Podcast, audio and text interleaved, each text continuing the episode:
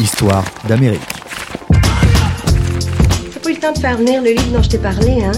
Lequel? Histoire d'Amérique. Oh, enfin, il faut peut-être que je fasse attention à ces lectures maintenant, n'est-ce pas, Madame Brown?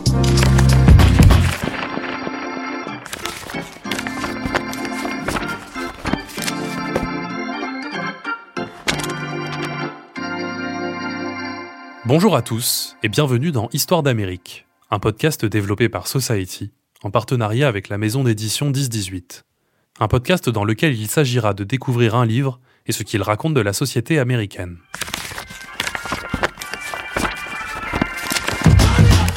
Pour ce huitième numéro, nous nous plongeons dans quatre livres de Jim Harrison. En marge d'abord, ses mémoires publiées en 2003, puis La femme aux lucioles, Julip et L'été où il faillit mourir, respectivement sortis en 1990, 1994 et 2005. Ces trois novellas, c'est-à-dire des textes entre la longue nouvelle et le court roman, sont réunis en un seul volume. Les deux œuvres sont publiées chez 1018. Chaque novella comporte trois nouvelles plus courtes. Dans La femme aux lucioles, on découvre des personnages typiques de l'œuvre de Jim Harrison, des radicaux rangés, des femmes prêtes pour la liberté et un homme à la recherche de ses origines. Cet homme, c'est Chien Brun, un Indien, métis, dont l'histoire familiale est floue. Imprévisible, souvent hypersensible, Chien Brun se débat dans l'immensité des États-Unis, ce vaste pays où s'entremêlent les galères et la poésie. Jim Harrison nous emmène loin des villes. Il préfère nous prendre par la main, à travers les plaines, les rivières et les canyons accidentés. Dans l'été où il faillit mourir et Julip, on continue de sillonner les États-Unis, de nouvelle en nouvelle. On retrouve Chien Brun, puis on suit Julip dans un road trip bancal entre des motels pourris et quelques anciens amants. Fidèle à sa réputation de géant de la littérature américaine, Jim Harrison maîtrise la narration à la perfection, entremêlée à des descriptions lyriques et tendres de la nature qu'il connaît sur le bout des doigts. On y entreaperçoit le quotidien de l'auteur, son amour de la pêche, sa maîtrise de la chasse, son goût pour les coins paumés du Midwest américain. Entre deux cours d'eau, Jim Harrison nous dévoile son histoire par petites touches. Il le fait encore plus clairement dans En marge, son autobiographie, où il s'attaque frontalement à son propre mythe, celui du cow-boy insatiable, de l'ogre des grandes plaines. Souvent caricaturé comme un être gavé de banquets, de vins en tout genre, de femmes, l'auteur révèle ici sa mélancolie, ses dépressions, sa relation chaotique à Hollywood ou sa passion pour la culture et les langues indiennes. Jamais chronologique, ses mémoires s'affranchissent des codes du récit personnel, parfois même des faits. Pour Harrison, la vérité n'est que l'expérience personnelle, forcément biaisée et malléable. Il l'avoue, en prouvant qu'il peut raconter la même histoire de plusieurs manières différentes selon le moment où on la lui demande. L'une ne serait pas plus vraie que l'autre, assure-t-il. Inutile d'essayer de démêler la réalité du mensonge. Ce qu'offre Jim Harrison, ce ne sont que des récits. Certains se croisent avec les faits. Jim Harrison est né en 1937, dans le Michigan, au nord du Midwest américain. Avant d'être poète, romancier et hédoniste, le jeune homme se confronte à la tragédie, la perte de son œil à l'âge de 7 ans, puis la mort brutale de son père et de sa sœur dans un accident de la route. Face au récit de grande bouffe, de drogue, de vin millésimés, on peut opposer les périodes de doute, les dépressions et les galères financières. Tout finit par changer grâce au succès, à Hollywood, à la vie en pleine nature et aux millions d'exemplaires de livres vendus, jusqu'à sa mort en 2016, à 78 ans, après une douzaine de romans, autant de novellas et de nombreux recueils de poèmes.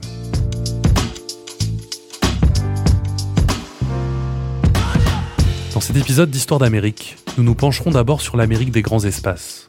Entre son Michigan natal, le Montana, ou sa petite maison de l'Arizona, Jim Harrison se tient souvent loin des villes. Dans cette nature rassurante mais impitoyable, on pêche, on chasse ou on écrit. Face au spleen, jamais très loin, il faut s'occuper. C'est aussi là que l'auteur se confronte à lui-même et à ses choix de vie. Avant de tout oublier, autour d'un dîner partagé avec ses amis, auteur ou poète, au pied d'une montagne. Puis, nous nous pencherons sur les premiers à avoir apprivoisé ces grands espaces, à les avoir nommés aussi, dans des langues aujourd'hui disparues. Les Indiens d'Amérique ont vécu à travers les États-Unis, avant d'y être colonisés puis exterminés, dans le premier génocide de l'histoire du pays, comme l'appelle Jim Harrison. L'auteur s'est pris de passion pour cette culture, cette façon d'appréhender le monde et la nature, et pour ce peuple constamment réduit à l'état d'outsider, aujourd'hui cantonné à des réserves où règne la tristesse et la pauvreté. À travers son œuvre, Jim Harrison rend hommage aux Indiens et à un modèle de société alternatif. Enfin, nous bifurquerons vers Hollywood et sa folle industrie du cinéma. Après des années financièrement difficiles, Jim Harrison saute le pas. Certains de ses romans finissent sur grand écran, avec des résultats plus ou moins réussis. Lui sera scénariste, sans qu'aucun projet n'aboutisse jamais, malgré les centaines de milliers de dollars dépensés dans chaque idée. Sa grande amitié avec l'acteur Jack Nicholson souligne bien sa relation d'amouraine avec la machine du cinéma américain. Elle vient aussi confirmer la réussite de Jim Harrison, résumée involontairement par un patron de studio, en pleine réunion. Tu n'es qu'un écrivain, lui avait-on dit. Pour l'un des derniers géants de la littérature américaine, c'était bien assez. Fils d'un agent agricole et d'une grande lectrice, Jim Harrison a grandi dans le nord du Michigan. La nature fait partie de son quotidien. Grâce à elle, on se nourrit, on se soigne et on s'apaise quand la vie de tous les jours commence à nous écraser. En famille, le jeune Jim Harrison apprend notamment à pêcher. Il faut respecter cette nature imposante et ses habitants. Tout est rythmé par la vie sauvage, dans ces zones dépeuplées et désargentées. Ici, peu de choses changent. Dans l'émission La Grande Librairie, sur France 5, en 2011, Jim Harrison raconte un bout de cette terre où il est progressivement devenu une légende de la littérature.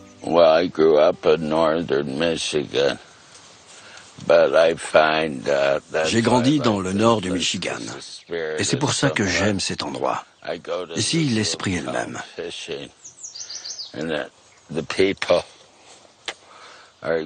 Je vais dans ce patelin pour pêcher. Et les habitants, ils sont comme dans le nord de la péninsule. Indépendants et râleurs. Toujours inquiets que quelqu'un salope leur région. Mais c'est peu probable. Sans surprise, c'est ce cadre que l'auteur a choisi pour situer la grande majorité de son œuvre. Dans La femme aux lucioles, Chien brun, ce personnage d'Indien métissé en quête d'une dépouille de chef indien, perdu au fond d'un lac, alterne les aventures cocasses et les parties de chasse ou de pêche en pleine péninsule nord du Michigan. Parfois pour se détendre, mais aussi pour se nourrir, alors que la neige tombe sans discontinuer. Attention, il faut se méfier. Ces grands espaces ne sont pas forcément un refuge. On peut y trouver le salut autant qu'une mort violente. Il ne faut jamais lui vouer une confiance aveugle. François Bunel, le présentateur de la Grande Librairie et réalisateur du documentaire Seule la Terre est éternelle, prochainement au cinéma, a quadrillé le Michigan, le Montana et même l'Arizona avec Jim Harrison. Ensemble, ils se sont levés à l'aube pour des heures de pêche, de vin et de discussions sur la littérature. L'occasion de scruter cette nature côte à côte. Harrison raconte la fascination qu'exercent les grands espaces sur l'homme et une fascination qui peut plonger l'homme aussi bien euh, dans une dépression absolue, parce que tout à coup vous vous sentez écrasé, perdu dans ces forêts, que ce soit euh, les grandes forêts du Montana ou que ce soit, comme il l'a souvent raconté, la péninsule Nord, qui est cet endroit euh, que très peu de gens connaissent parce que c'est le coin le plus septentrional finalement des États-Unis. Dans la tradition littéraire du nature writing, représentée par des œuvres mythiques comme Walden de Henry David Thoreau, Jim Harrison sort du lot, au point de magnifier ce genre typiquement américain où la nature est scrutée dans ses moindres détails. Pour moi, Jim Harrison, c'est de toute façon le grand écrivain de la célébration de la sauvagerie et de la beauté de la nature. C'est pour ça qu'il fallait le mettre en scène euh, dans ce qu'il raconte. Ce qui est très intéressant, c'est que nous, en France, on, a une expression qui n'existe pas aux États-Unis et qui est une expression qui ne veut pas dire grand-chose pour les Américains, grands espaces. Et eux, ils ont une autre expression qui est wilderness, wild. Euh, et, qui est plutôt... C'est difficile de traduire cette expression, mais ce serait plutôt sauvage, euh, sauvagerie, ensauvagement, monde sauvage. Ces personnages illustrent cette manière particulière d'appréhender les espaces gigantesques qui s'offrent à eux. Que ce soit Chien Brun ou Philippe Colkins, ce professeur de 50 ans dont la carrière universitaire se termine brutalement, ils ne peuvent rien face au monde qui les entoure. Et puis tous ces personnages sont des personnages qui tentent de l'apprivoiser et comprennent à un moment que euh, non, ça ne sert à rien d'apprivoiser la nature, ce qu'il faut c'est au contraire en épouser le sens. Le meilleur exemple de cette leçon de vie a surgi pendant le tournage du documentaire de François Bunel. Après un lever à l'aube, tout le monde part sur la Yellowstone River pour une session de pêche. Naturellement, le journaliste et son équipe filment constamment, jusqu'à ce que Jim Harrison les arrête net. Dis donc, combien de temps que tu me filmes là comme ça? Trois, quatre jours? Tu peux pas arrêter deux secondes. T'as vu où on est là? Qu'est-ce que t'es en train de faire? Regarde le soleil. Là, on va peut-être prendre une truite. Avec un peu de chance, c'est une arc-en-ciel. Et toi, t'es comme un con en train de filmer. Tu veux pas t'arrêter deux secondes, oui. Et profiter. Cette nature en apprend beaucoup aux personnages harrisoniens et au monde. C'est là que l'on peut découvrir une histoire inconnue, un récit insoupçonné. Quand Jim Harrison parcourt les forêts du Montana, il reste à l'affût des moindres détails pouvant lui relater l'histoire de cette terre foulée depuis des siècles. Une histoire souvent passée sous silence, parce que les États-Unis en auraient honte. Jim avait une passion pour les arbres foudroyés, parce que, disait-il, il y a une vieille légende indienne qui vous dit que euh, un arbre foudroyé, c'est euh, les dieux qui ont touché du doigt la terre. Ces arbres foudroyés, il les cherchait. Les souches montraient aussi pour lui les derniers stigmates. Il disait souvent le, drame des États-Unis, euh, c'est le grand cadavre dans le placard. À la fin du XIXe siècle, les colons venus d'Europe façonnent les fondations de l'Amérique moderne. Aucun sacrifice n'est trop important pour soutenir le progrès et la modernité que les pionniers envisagent. Ces grandes forêts de la péninsule nord, du Michigan, ces grandes forêts primaires qu'on trouve dans le Montana commencent à être mises en coupe réglée par euh, des gens qui vont faire fortune, qui vont devenir la très haute société de ces États-là, et puis qui vont euh, créer des mines et qui vont euh, embaucher des bûcherons. Alors bien sûr, ça va donner de l'emploi, mais ça va aussi euh, être une catastrophe et écologique et sanitaire pendant des générations. Ce premier crime en cache un deuxième, encore plus violent. Une tragédie décrite par Jim Harrison depuis sa maison du Montana en 2011 pour la grande librairie. L'histoire de l'Ouest, c'est l'histoire de la cupidité aussi. Dans quel sens? Eh bien, parce que nous avons anéanti tous les Indiens et pris toutes leurs terres. C'est le grand cadavre. Pour aller plus loin, voici un extrait du livre audio Julip.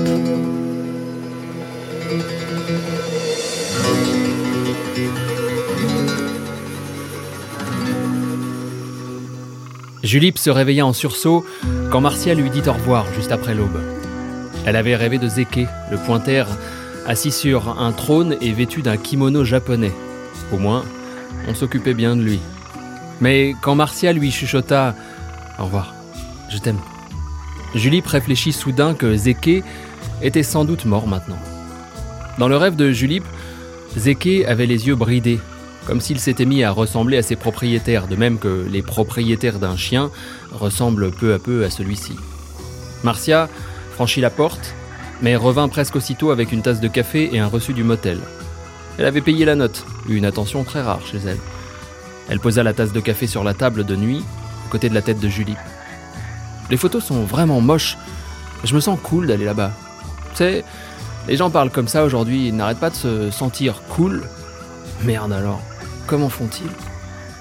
Julie entr'ouvrit les yeux, puis fit semblant de dormir. Elle détestait les bains de boue à l'aube. Martia l'embrassa sur le front, puis s'en alla. Le vacarme des oiseaux était agréable et Julie fut soulagée d'entendre une voiture démarrer. Marcia défendait une théorie qu'elle avait empruntée à son psy, selon laquelle Julie et elle plaisaient aux hommes mûrs parce qu'elles étaient des enfants abandonnés et que n'importe qui pouvait profiter d'elles. Il y avait eu un long silence au téléphone, puis Julie avait répondu Connerie. Je suis une dresseuse de chiens, pas une enfant abandonnée. Et elle avait raccroché.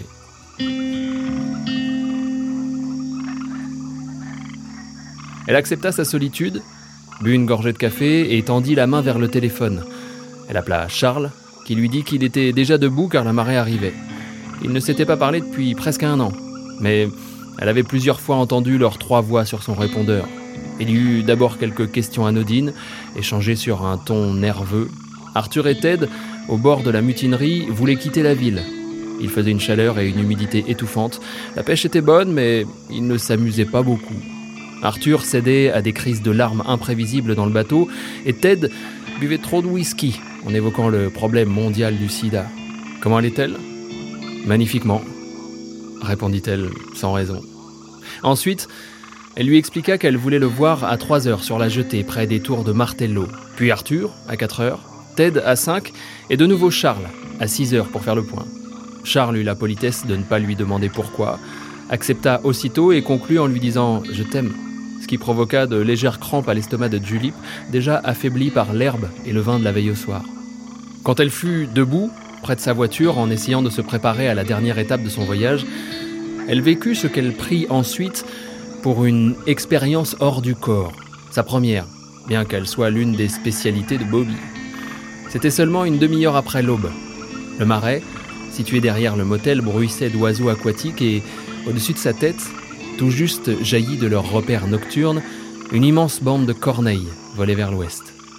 Elle frissonna, emportée vers le Wisconsin où, par les fraîches matinées estivales, avant que la chaleur ne s'amasse dans les bois, elle emmenait en promenade une douzaine de chiens de chasse avec un sifflet, une cravache et un pistolet pour récompenser leurs arrêts suivis d'un envol d'oiseaux. Et maintenant, elle était là, debout près d'un autre marais où elle entendait le dernier cri d'un engoulevent, puis l'appel matinal du plongeon au bord de l'étang situé dans les bois, où elle entendait les battements d'ailes des corbeaux qui la suivaient souvent, les clochettes au collier des chiens qui tintaient dans les sous-bois, et son pantalon était trempé de rosée jusqu'aux genoux. Et cette même rosée mouillait et lustrait le poil des chiens qui bondissaient parmi les hautes fougères, jusqu'au moment où elle se reposait pendant quelques minutes, près d'un énorme pin blanc en partie déraciné, une ancienne tanière d'ours sous la souche, peut-être le foyer de son ours, la pauvre petite fille. Elle se retrouva tout à coup près de sa voiture, ayant décidé que son foyer et ses chiens suffisaient à remplir une vie. Si en chemin elle découvrait de bonnes surprises, ce serait tant mieux. Mais sinon, tant pis. Le poids de son père, de son frère et de sa mère semblait s'être envolé vers l'ouest, avec les corneilles. Tout comme le fardeau des garçons qui attendaient à Key West, sans doute maintenant bouleversés par son arrivée imminente, même si elle ne savait pas jusqu'à quel point ils étaient dépendants d'elle, davantage de son souvenir que de sa présence. En plus de sa séduction supposée et de sa vivacité, elle était si ordinaire qu'elle leur rappelait la valeur de l'existence en dehors du travail et de l'épuisement. Entièrement dénuée de toutes leurs complications, elle s'était lassée d'apaiser leurs innombrables appréhensions qui étaient chez eux la rançon du succès. Il ne leur venait jamais à l'esprit de se sentir responsable d'elle car ils confondaient sa simplicité avec une liberté qu'elle était loin de posséder. Et la plupart de leurs semblables ne se sentaient aucune responsabilité sinon envers leur famille et leur travail. Bref, en dehors de leurs activités professionnelles, ils ne savaient pas ce qu'ils faisaient. Une fois l'appareil photo, le pinceau et le stylo mis de côté, ils se retrouvaient en territoire inconnu, tels des adolescents paumés défoncés aux amphétamines. Seule la pêche et la chasse les maintenaient sur cette terre, mais les coutures de leur existence lâchaient souvent. L'arrivée de Julip remettrait un peu d'ordre dans leur monde. Ils ne voulaient pas qu'elle soit comme eux, et elle ne l'était pas. Ils comprenaient à peine que, trop rudement éprouvée, elle trébucherait fatalement et que sa vie serait alors, comme la leur, livrée aux fantômes voraces, à ces morts patients qui attendent l'événement susceptible de les faire renaître et de les arracher au gâchis très banal dont ils sont eux-mêmes les auteurs. Elle ouvrit la portière de la voiture avec cette main ferme et décidée, qui lui permettrait ensuite de s'échapper de l'avion en flammes, après bien sûr avoir réussi à faire sortir son frère de prison. S'il voulait ensuite s'enfuir au Mexique, ou n'importe où avec l'épouse de son enfance, ce serait bon débarras. Elle sourit en imaginant les garçons essayer de comprendre la raison de sa venue, se demandant sur lequel des trois elle allait porter son dévolu, ou pourquoi elle tenait à leur parler séparément.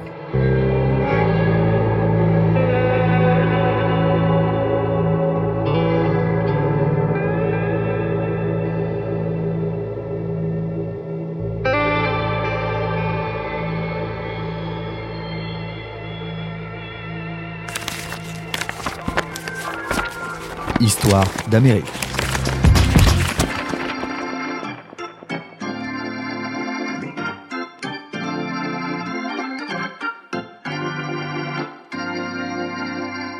Les Indiens d'Amérique ont été colonisés, puis exterminés. À contre-courant de la société des années 70 et 80, Jim Harrison parle sans détour d'un génocide, quand il évoque les crimes atroces dont tout ce peuple a été victime à travers les États-Unis. Avec Linda, sa femme, le grand auteur a parcouru les réserves indiennes pendant de longues années. il les a surtout vus se transformer en mouroirs, ruinés par l'alcool et la pauvreté, abandonnés par les pouvoirs publics. Les personnages de ces livres font eux aussi les frais de ce crime originel. Chien Brun, par exemple, est privé de son histoire familiale. Impossible de remonter son arbre généalogique. Ses origines se sont perdues dans plusieurs siècles de discrimination envers le peuple indien. En décembre 1890, la bataille de Wounded Knee clôt symboliquement le massacre des Indiens d'Amérique. C'est à la même époque qu'Henry Ford peaufine l'invention de l'automobile, rappelle souvent Jim Harrison. La fin d'un monde forcé pour qu'un nouveau puisse émerger. En même temps, c'est aussi des langues autochtones et une manière de décrire la vie qui disparaissent. Jim Harrison, dans son œuvre, tente de redonner vie à un vocabulaire disparu permettant de décrire le monde qui l'entoure, au point de ne pas laisser indifférents les descendants d'Indiens encore présents sur le territoire américain, comme nous le raconte François Bunel. La manière dont les Indiens, par exemple, nommaient les choses euh, était à la fois quelque chose qui était métaphorique, qui vous racontait et précis. Il, a un nom indien dans le film, euh, vous verrez ça. Il raconte que les Indiens du coin dans le Montana, l'Ojibwe, lui ont donné un surnom. Et de mémoire, ce surnom, c'est, euh, si je vous le traduis en français, celui qui part dans des chemins sinueux et tortueux et dont on espère qu'il reviendra. Mieux que ça, Jim Harrison est revenu des chemins sinueux et tortueux avec des personnages uniques. Dans Julip, où il était où il faillit mourir, on croise souvent l'histoire indienne, à laquelle les États-Unis ne peuvent pas échapper, malgré tous leurs efforts. Maëlys de Kerangal, l'autrice de Canoë ou de Naissance d'un pont, reste profondément marquée par sa découverte de Harrison. C'est en 2004, en Ardèche, grâce à Dalva, l'un des chefs-d'œuvre de l'auteur. Elle en écrit un long texte dans le journal Le Monde. L'autrice y décrit le rapport au passé comme un élément central de ce personnage de femme, indienne et métisse, symbolique de l'œuvre de Jim Harrison d'emblée, euh, c'est des, c'est des êtres dont les, ascendants euh, indiens et, européens se sont mélangés. Euh, elle-même, elle a, elle a un enfant avec un Indien, c'est-à-dire que Harrison, il pense la, mixité, le mélange des populations, le, fait que justement, c'est quand même une littérature, je trouve, qui est, dont les plus grands héros sont des figures de métissage c'est pas la culpabilité, c'est plutôt le, chagrin de la tragédie indienne. Et puis euh, l'esclavage est moins présent hein, dans son œuvre. C'est moins là que toute la tragédie indienne, mais, mais pour autant, euh, on sent que voilà, c'est un des auteurs qui reprend quand même à son compte l'idée que l'Amérique, enfin les États-Unis, euh, se, sont quand même construits sur ces, sur, ces, sur ces deux crimes, en fait, on peut dire, et voilà, et lui, il les regarde de près. Et ce qui est fort, je trouve, c'est que, voilà, on parle d'un bah, grand écrivain américain, de cette euh, faille intime, qui est une faille, historique et, en même temps une faille intime.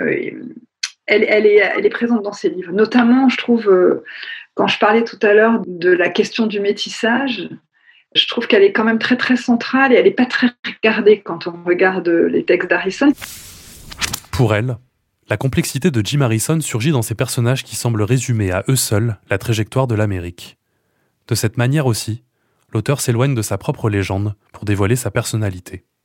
Il n'est pas simplement le bon vivant, insiste Maëlys de Kerangal, ni le cow-boy ou le pionnier américain. C'est plutôt un être profondément mélancolique où se mélangent plusieurs identités, comme les Indiens qui peuplent ses livres. On sent que Harrison, il, aime, il aime les déjantés, les, les perdus, les fracassés, tous ceux qui sont quand même un peu, qui ont été euh, malmenés par la vie. Hein. Chien brun, c'est vraiment ça. On n'a jamais retrouvé à ce point-là cette espèce de conjonction de la grande tristesse du traumatisme et puis d'un archaïsme lyrique qu'il faut aller chercher très, très loin dans la nature. Il faut se retrouver seul et souvent dépouillé pour le, pour le vivre. En se confrontant au passé sanglant des États-Unis, tout en critiquant ouvertement l'Amérique moderne, ses difficultés, sa tristesse profonde, Jim Harrison semble suggérer qu'une autre histoire aurait pu être possible. Un pays peut être moins inégalitaire, plus proche et respectueux de la nature. L'œuvre de Harrison ouvre la porte vers cette histoire alternative des États-Unis. En fait, je pense que pour moi, euh, il est beaucoup plus porteur euh, d'une histoire alternative qu'on ne le pense en fait. Alors à l'époque où il est sorti, je crois que Dalva ça sort en 2000 et en fait peut-être sans doute qu'il y a donc 25 euh, ans ou 20 ans euh, la perception finalement de cette du traumatisme, etc., n'était pas encore là aussi, aussi. Il suggère une histoire alternative dans la mesure où il dépasse totalement du, du, pionnier pour charger ces, figures romanesques et ces héros de ce traumatisme. Ils en sont les, les, porteurs, ils en sont les. C'est eux qui l'incarnent. Dalva incarne absolument, absolument ça. Euh. Et elle-même, d'ailleurs, le reproduit d'une certaine manière. Il y a l'idée aussi que euh, l'histoire ne, ne s'arrête pas, en fait, et que chaque génération euh, la perpétue et que elle-même, elle voilà, elle est issue de cette histoire-là et elle la perpétue. Dans cette Amérique alternative, les personnages décrits par Jim Harrison vont à rebours des codes classiques. Maïlis de Kerangal décortique leur modernité en prenant Dalva comme un exemple du talent de l'auteur. Il est évidemment pas un auteur féministe, sauf que son plus grand personnage est une féministe. Enfin, Dalva, c'est féministe. Enfin, c'est un personnage féministe. Et c'est même un grand personnage féministe, c'est-à-dire que c'est quand même le personnage de la femme libre, qui est issu d'une culture ultra-patriarcale. On est vraiment dans euh, la famille pionnière, le patriarcat, le domaine, euh, et qui s'en émancipe totalement. C'est beaucoup plus euh, une femme qui met tout ça à distance et qui, et qui voilà, qui va parcourir l'Amérique. Elle euh, réussit à se délester de la conjugalité, euh, euh, d'une espèce de... elle, n'est pas du tout dans la reproduction du, du, patriarcat, elle se, elle se délaisse de la conjugalité, de tout ça. Elle a ce grand amour du Haine qui est son, son fantôme qui, qui la hante, mais pour autant, elle a...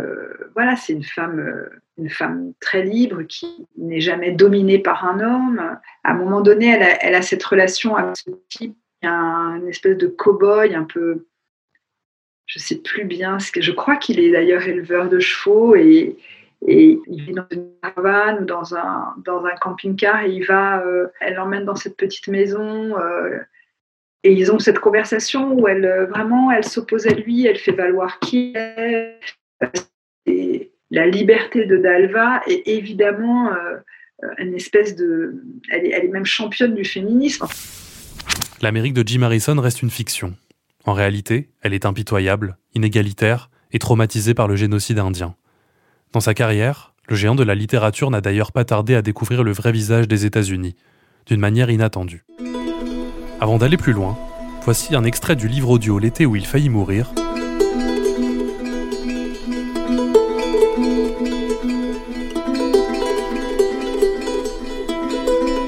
Chien Brun atteignit la maison juste après la tombée de la nuit, et il se gara près de la caravane au cas où Delmore et Bay se seraient couchés de bonne heure.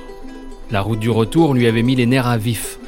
La chaleureuse atmosphère de confiance créée par Mugwa et ses guerriers ayant soudain volé en éclats lors du numéro effrayant d'Antoinette la stripteaseuse. Sur le parking, au moment de se séparer, ils s'étaient tous disposés en cercle, en se tenant la main avant de pousser des cris de guerre glaçants, tous sauf Chien Brun, qui réussit seulement à glapir. Pour lui, ces types étaient des Indiens à l'ancienne, qui n'auraient jamais pris place sous son propre parapluie social accommodant. Le travail dur, la pauvreté, l'alcool, faire la cuisine pour les enfants, rassembler assez de bois de chauffe pour deux foyers en hiver. Ils avaient un mordant, une sauvagerie inexplicable qui ressemblait un peu à ceux de la stripteaseuse. Toutes les femmes étaient des membres potentiels de sa vie fantasmatique, mais le jour où Antoinette se pointerait dans l'une des nombreuses cabanes en toile goudronnée qu'il fréquentait, il sauterait aussitôt par une fenêtre et filerait à toute vitesse vers le marais le plus proche. Et puis, il avait eu chaud en rentrant aux États-Unis quand un fonctionnaire des douanes se mit à lui crier dessus et qu'il fut sauvé par un autre douanier avec qui il discutait souvent de pêche dans la partie américaine de Sault Sainte Marie. Naquit donc dans son esprit la question suivante. Si jamais il s'enfuyait au Canada, pourrait-il revenir un jour?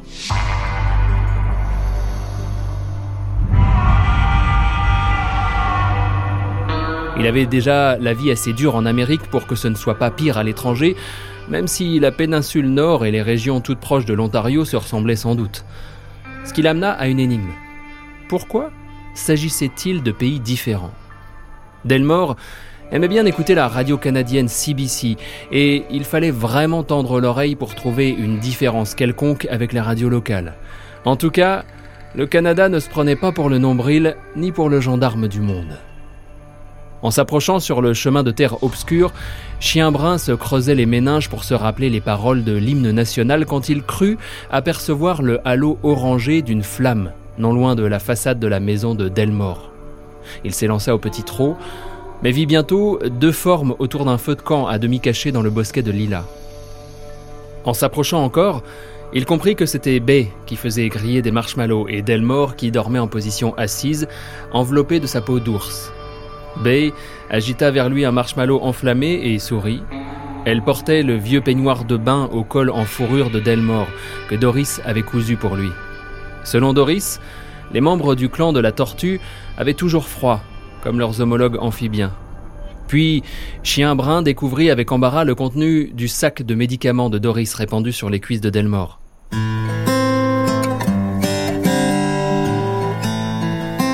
Il ne connaissait pas grand-chose de ces trucs-là, mais ce sac avait été légué à Bay et il fallait le protéger contre Rose si jamais elle revenait ici après sa sortie de prison. Il avait entendu parler de la pipe Huard en pierre tendre qui avait, paraît-il, mille ans. Il y avait aussi le cordon ombilical séché de Bay, quelques griffes d'ours, des écailles de tortue, ainsi qu'un sifflet taillé dans un os d'aigle et envoyé de Fraser dans le Montana par un cousin de Doris. Poussés par la curiosité, des Chippewas étaient partis chasser vers l'ouest, et le gouvernement américain avait alors refusé de les laisser retourner dans la péninsule nord, si bien qu'ils étaient restés dans le Montana. Certains étaient des Windy Boys, qui avaient des parents à Pesho Town, au nord de Traverse City.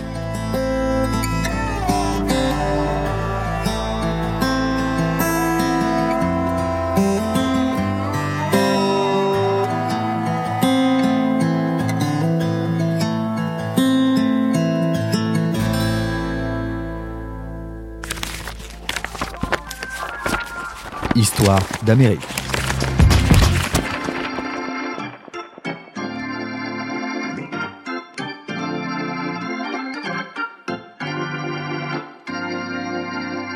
Quoi de mieux qu'Hollywood et son industrie du cinéma pour regarder l'Amérique dans les yeux?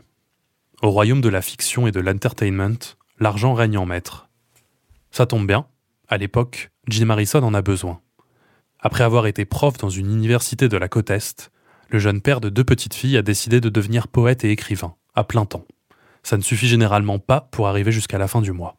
Pendant ce qu'il appelle les années macaroni, parce qu'il ne pouvait pas manger grand-chose d'autre que des pâtes, les piges et autres petits boulots le freinent dans l'écriture. À part quelques nouvelles, il a du mal à venir à bout de ses projets plus conséquents. À quand le grand roman de Jim Harrison Nous sommes en 1976 et son ami Thomas McGuane, auteur et scénariste, l'invite sur le plateau de tournage de Missouri Breaks, Arthur Penn à la réalisation, Marlon Brando et Jack Nicholson dans les rôles titres. Ce dernier, immense star oscarisé, aime la lecture. Moins les scénaristes et leurs idées. Il s'adresse à Jim Harrison. Si tu as une idée, appelle-moi. François Bunel raconte la suite de l'histoire. Il dit à Nicholson qu'il est aux prises avec euh, des novellas encore, mais qu'il n'arrive pas à terminer, que de toute façon il est obligé de gagner sa vie, prendre des petits boulots. Et Jack Nicholson lui dit euh, de combien tu as besoin pour terminer ton livre Financièrement? Jim répond euh, quelque chose comme, je sais plus, 15 000 ou 25 000 dollars. Ok. Et le lendemain, il reprend la route, Jim. Et quand il arrive chez lui dans le Montana, sa femme lui dit C'est quoi ça? Le chèque venait d'arriver. FedEx. Il sera vite remboursé. Grâce à cet argent, Jim Harrison termine ce qui devient Légende d'automne. L'histoire est adaptée au cinéma, avec Anthony Hopkins et Brad Pitt. Jim Harrison a fait le grand saut. Il travaille désormais à Hollywood, comme beaucoup d'auteurs avant lui. Et comme pour la plupart d'entre eux, ça ne se passe pas très bien. Dans En Marge, ses mémoires, Jim Harrison ne se cache pas de ce désamour pour la machine hollywoodienne. L'écrivain Guillaume Cherel se souvient de plusieurs discussions avec l'auteur. Il a rencontré Jim Harrison, notamment dans le cadre de festivals comme Étonnant Voyageur à Saint-Malo. Il n'est pas surpris de ses difficultés dans le monde du cinéma. comme beaucoup d'autres auteurs américains, euh, les relations avec Hollywood ont été très compliquées. Raymond Chandler, qui était auteur de Polar, qui le raconte. Ernest Hemingway, c'est un des rares qui s'en est bien sorti parce que ses films, l'adaptation de ses films fonctionnait bien. Mais euh, Jim Harrison détestait ce milieu-là de Hollywood qui est très factice. Il, n'a bossé avec Hollywood que pour l'argent, hein, tu sais, parce qu'ils savent très bien. Tu sais que les, Américains, ils n'ont pas le droit de, au, montage, quoi. C'est en France qu'on a le droit au montage. Donc tous les livres sont massacrés, tout ça. Je pense qu'il y a un de ces romans qui s'appelle Wolf qui a été adapté, c'est devenu n'importe quoi, quoi. C'est devenu une sorte de loup-garou, alors que ça n'a rien à voir. Son livre, c'est un livre de chaman, c'est un livre d'Indien. Malgré tout, Jim Harrison continue à faire la navette avec la Californie pendant plusieurs années. Car ce nouveau boulot change radicalement son mode de vie. Fini les pâtes au fromage. Jim Harrison peut désormais voyager et s'offrir des grands crus français. Comme il le décrit dans son autobiographie, il finit par être dépassé par ce succès soudain. Trop de fêtes, puis trop de drogue, au point de frôler la sortie de route. Il doit passer par une cure de désintoxication pour se remettre d'aplomb et reprendre l'écriture. Il avait raconté ce moment de sa vie à François Bunel. Vous imaginez le truc. Hein. La cure en Floride, il y avait Jim Fergus. Enfin, dans la cure, il y avait plus exactement euh, Jim Harrison, Jack Nicholson, Warren Beatty, et euh, son nom m'échappe à l'instant, ce joueur de country music génial qui était très proche aussi de. qui a écrit pour les Eagles. Euh, ah merde. Bon, bah, ça me reviendra. Et en fait, si vous voulez, les mecs euh, faisaient n'importe quoi. Et, ils avaient des cours. Alors, on leur avait dit, il y a des activités à avoir pour la désintox et tout. Lassé des projets qui ne voient jamais le jour, malgré le soutien de Jack Nicholson et des allers-retours constants entre le Midwest et Los Angeles, Jim Harrison décide de tout arrêter en 1996. Il n'est qu'un écrivain, comme ce patron de studio lui avait précisé, et il le restera.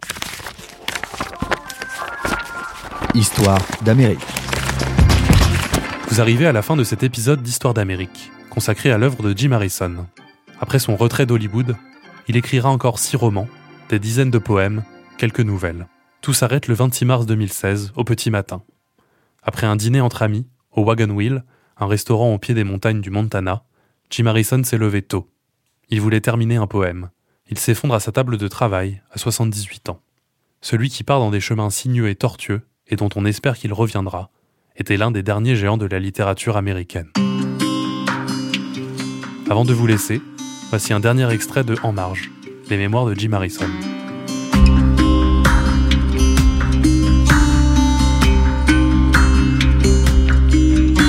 Tout à trac, John Kelly a quitté la Warner Brothers. Et je me suis aussitôt senti orphelin. En une brève succession après son départ, la Warner a refusé David Lean pour Légende d'automne parce que ce projet aurait coûté trop d'argent. Puis elle a refusé John Huston pour une vengeance, sous prétexte qu'il était trop difficile de travailler avec ce réalisateur. J'étais déjà passablement cinglé à cette époque, mais ces mauvaises nouvelles m'ont achevé. Je me doutais déjà que Hollywood était en réalité un microcosme du monde de la boxe, et que j'étais un Leon Spinks au dentier mal fichu et qui se faisait arrêter par les flics avec de la cocaïne dans sa boîte à gants. Bref, un as de la boxe à court terme, mais dépourvu de toute perspective d'avenir. Hollywood semblait traverser une période de transition dont j'ignorais tout. L'année passée seulement, alors que je déjeunais avec Calais et Ted Ashley, le président de la Warner, Ashley avait déclaré qu'il désapprouvait qu'un écrivain aussi talentueux que moi fût contraint de travailler avec un acteur comme Sean Connery. Et Hollywood traversait maintenant une période peut-être brève où tout le monde était en permanence assis sur un siège éjectable, sauf les stars du box-office. Lors des réunions, il était parfaitement vain d'évoquer une réalisation de qualité devant des gens qui n'avaient pas voulu du grand John Huston. Jack est devenu méfiant après cet incident et il a proposé Orson Welles comme second choix.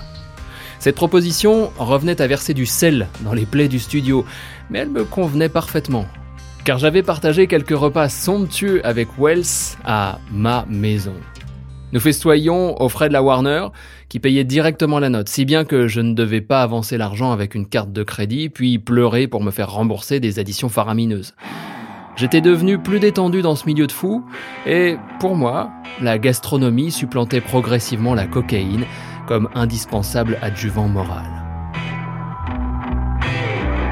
Un matin de bonne heure, Wells m'a téléphoné pour m'annoncer qu'il avait planifié Un menu spécial pour nous deux.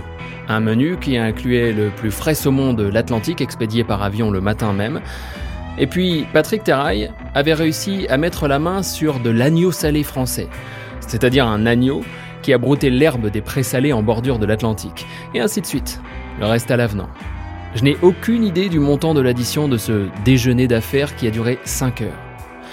Je me rappelle qu'aidé par le petit chauffeur noir d'Orson, j'ai dû marque-bouter d'un pied contre la portière afin d'extraire Orson hors de sa limousine. Une comtesse hongroise, amie de Wells, a tenu bon jusqu'au milieu du repas avant de prendre la poudre d'escampette écœurée par notre goinfrerie. Wells m'a conseillé d'éviter les filles des vestiaires qui te trompaient inévitablement avec des musiciens. J'ai pris bonne note de ce conseil, ainsi que d'autres qui ne me serviraient sans doute jamais. Nous sommes devenus pleurnichards et légèrement pompeux devant la beauté de Rita Hayworth, dont tout jeune homme j'avais découpé la photo en couverture de Life pour la garder précieusement. Houston et Wells étaient très amis depuis de nombreuses années, mais aucun de ces deux grands réalisateurs n'était particulièrement bouleversé par leur implication dans le désastre de Une Vengeance. Il m'a dit que lorsqu'ils dînaient ensemble, en France, dans des restaurants de luxe, chacun essayait de refiler l'addition à l'autre, en simulant un malaise quelconque. Et un soir, tous deux étaient tombés par terre en même temps, terrassés par des crises cardiaques simulées. Wells m'a fait comprendre que les batailles d'un réalisateur avec les studios étaient parfois plus longues et plus complexes que celles livrées par un scénariste.